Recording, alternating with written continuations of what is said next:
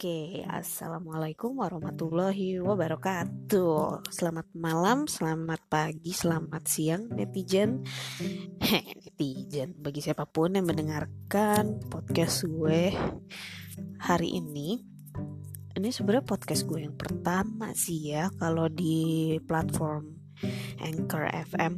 Tapi sebelumnya gue pernah bikin podcast, tapi gue lupa gue publish ke mana. Kayak gue publish ke YouTube.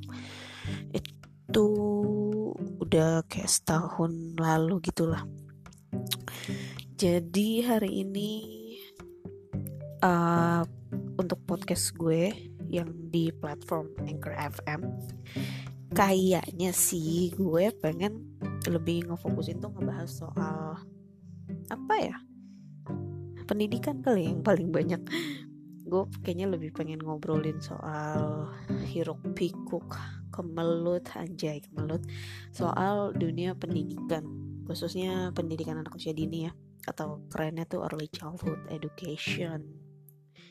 Jadi um, buat kalian yang belum tahu asik atau belum kenal gue nama gue Indah Febriani tapi orang sih biasanya manggil gue nyok.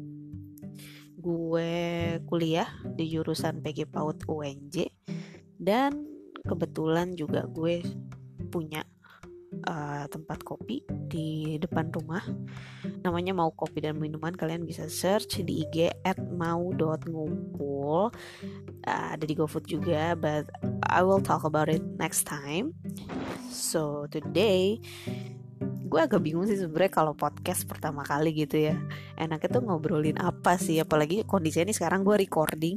Ada anak kucing keliaran sekitar gue si poi poi sama ada maknya lagi jilat-jilat badan. Dan gue tuh kayak mm, mencoba merefleksikan. Seakan-akan tuh gue kayak lagi ngobrol sama seseorang di depan gue gitu. Jadi kayaknya kalau hari ini bahas soal uh, hal-hal yang berbau PAUD gitu ya. Tapi gue pengen ngebahas soal uh, daycare. Khususnya tuh daycare yang ada di gedung perkantoran atau di gedung gedung-gedung kementerian lah ya. Jadi uh, ada yang menggelitik pikiran gue.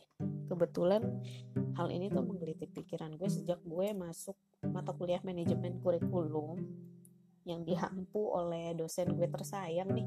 Namanya Pak Hapidin. Beliau tuh sosok dosen yang menurut gue oke okay banget. Ilmunya mantul. Jadi uh, ada hal yang dibahas dalam manajemen pendidikan eh, manajemen PAUD itu. Selain kita memanage soal ruang kelas, memanage mata pelajaran, manage kurikulum, manage sekolah gitu ya, tuh juga di manajemen diajarin manajemen marketing. Dan ada satu studi kasus yang sebenarnya uh, yang sebenarnya menurut gue agak menggelitik. Dan mungkin akan gue jadikan bahan untuk skripsi gue sih. Soon kalau gue nggak berubah ya. Jadi kenapa jumlah daycare yang ada di uh, lembaga-lembaga institusi atau perusahaan itu tuh dikit banget. Uh, mungkin kita sekarang tuh udah uh, btw sorry ya kalau ada suara-suara di belakang gue. Jadi itu suara mbak yang biasa ngurus rumah. Jadi tolong harap maklum karena kebetulan rumahnya ramai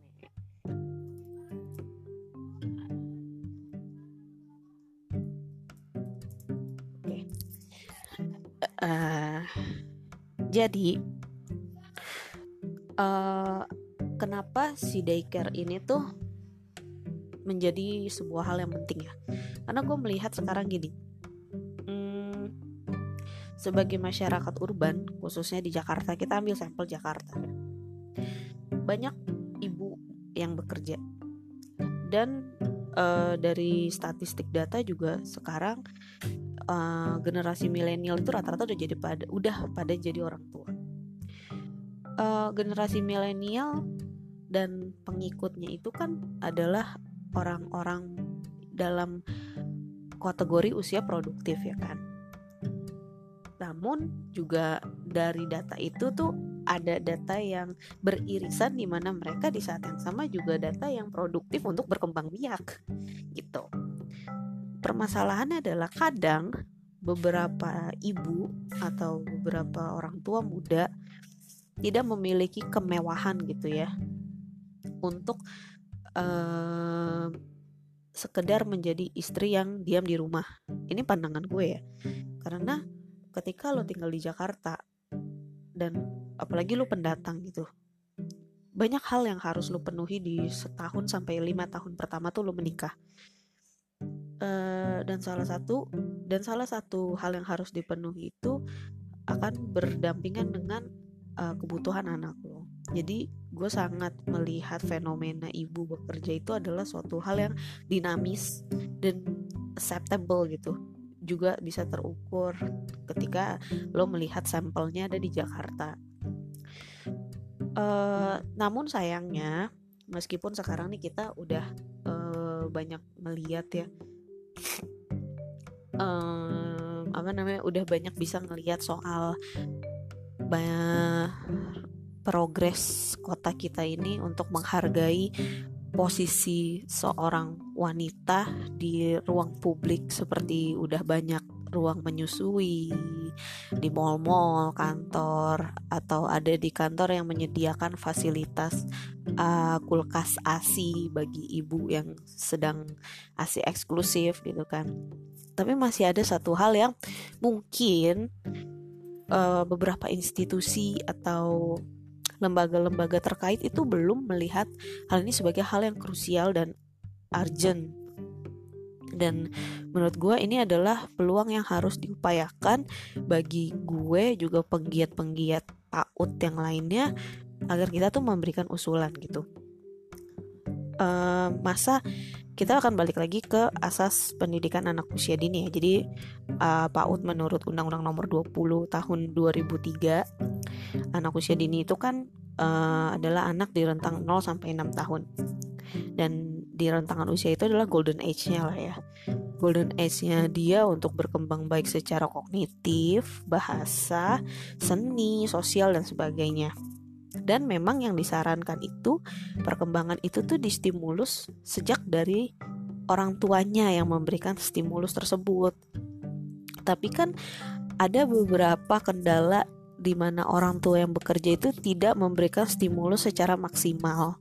Oleh karena itu, muncullah lembaga lembaga seperti PAUD, TK, dan daycare yang memberikan fasilitas untuk uh, memenuhi uh, gap tersebut ketika orang tuanya mencari nafkah ada daycare jadi yaudah titipin aja anaknya di sini ntar kita akan yang urus kita yang rawat kita ajak main gitu kan.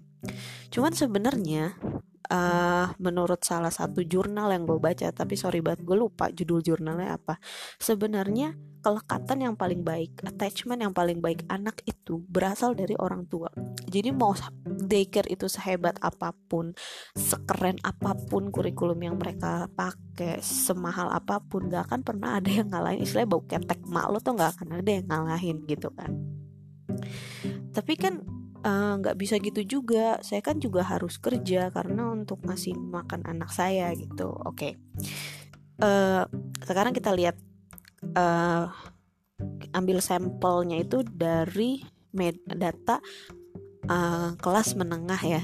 Khususnya kelas menengah ke atas yang baru punya anak istilahnya orang tua baru.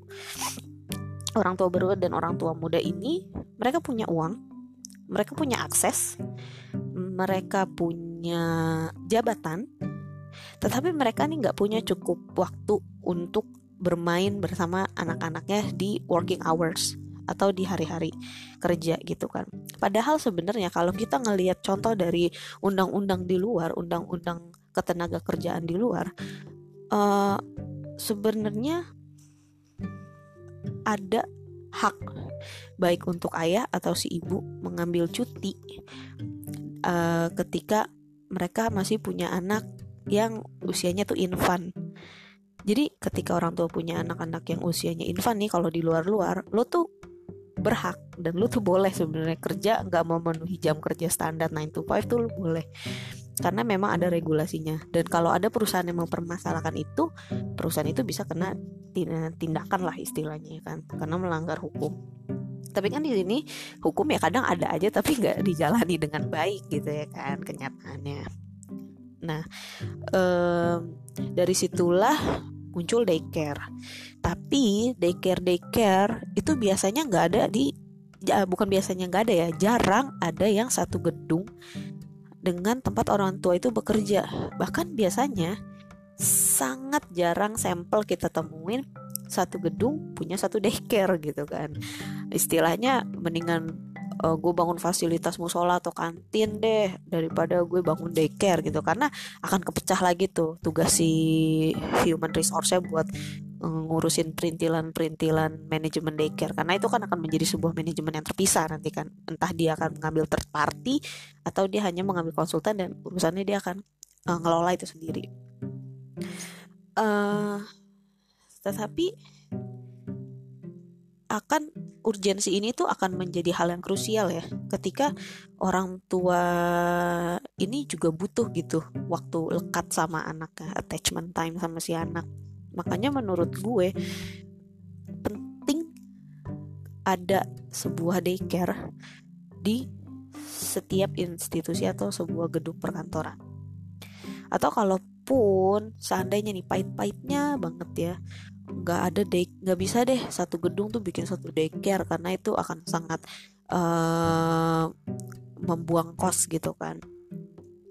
Akan lebih baik bila dalam satu area yang kurang jaraknya dari 3 km itu tuh ada satu daycare. Kenapa? Kita ambil deh misalnya rata-rata ya.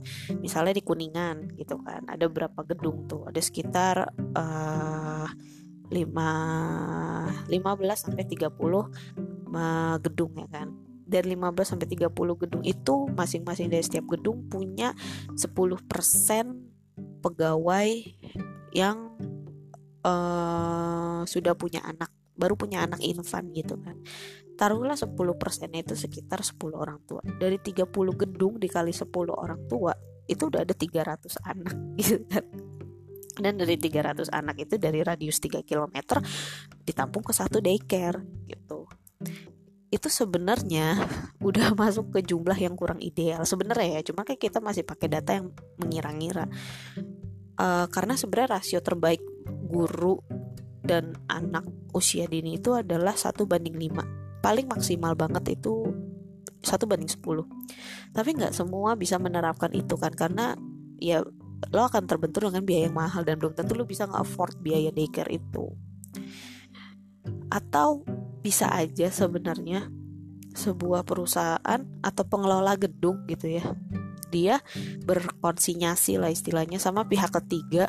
Jadi pihak ketiga ini bikin daycare di situ ngelola bagi hasil uh, eh bagi hasil ya bagi hasil profit.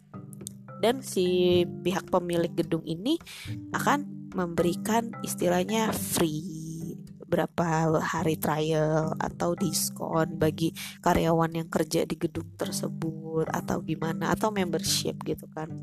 Karena gue sangat-sangat yakin ya ini bukan karena gue bisnis minded atau gimana tapi gue sangat-sangat yakin sebenarnya peluang sebuah bisnis daycare untuk masuk ke ranah korporat itu tinggi banget tinggi banget karena ada demand di sana.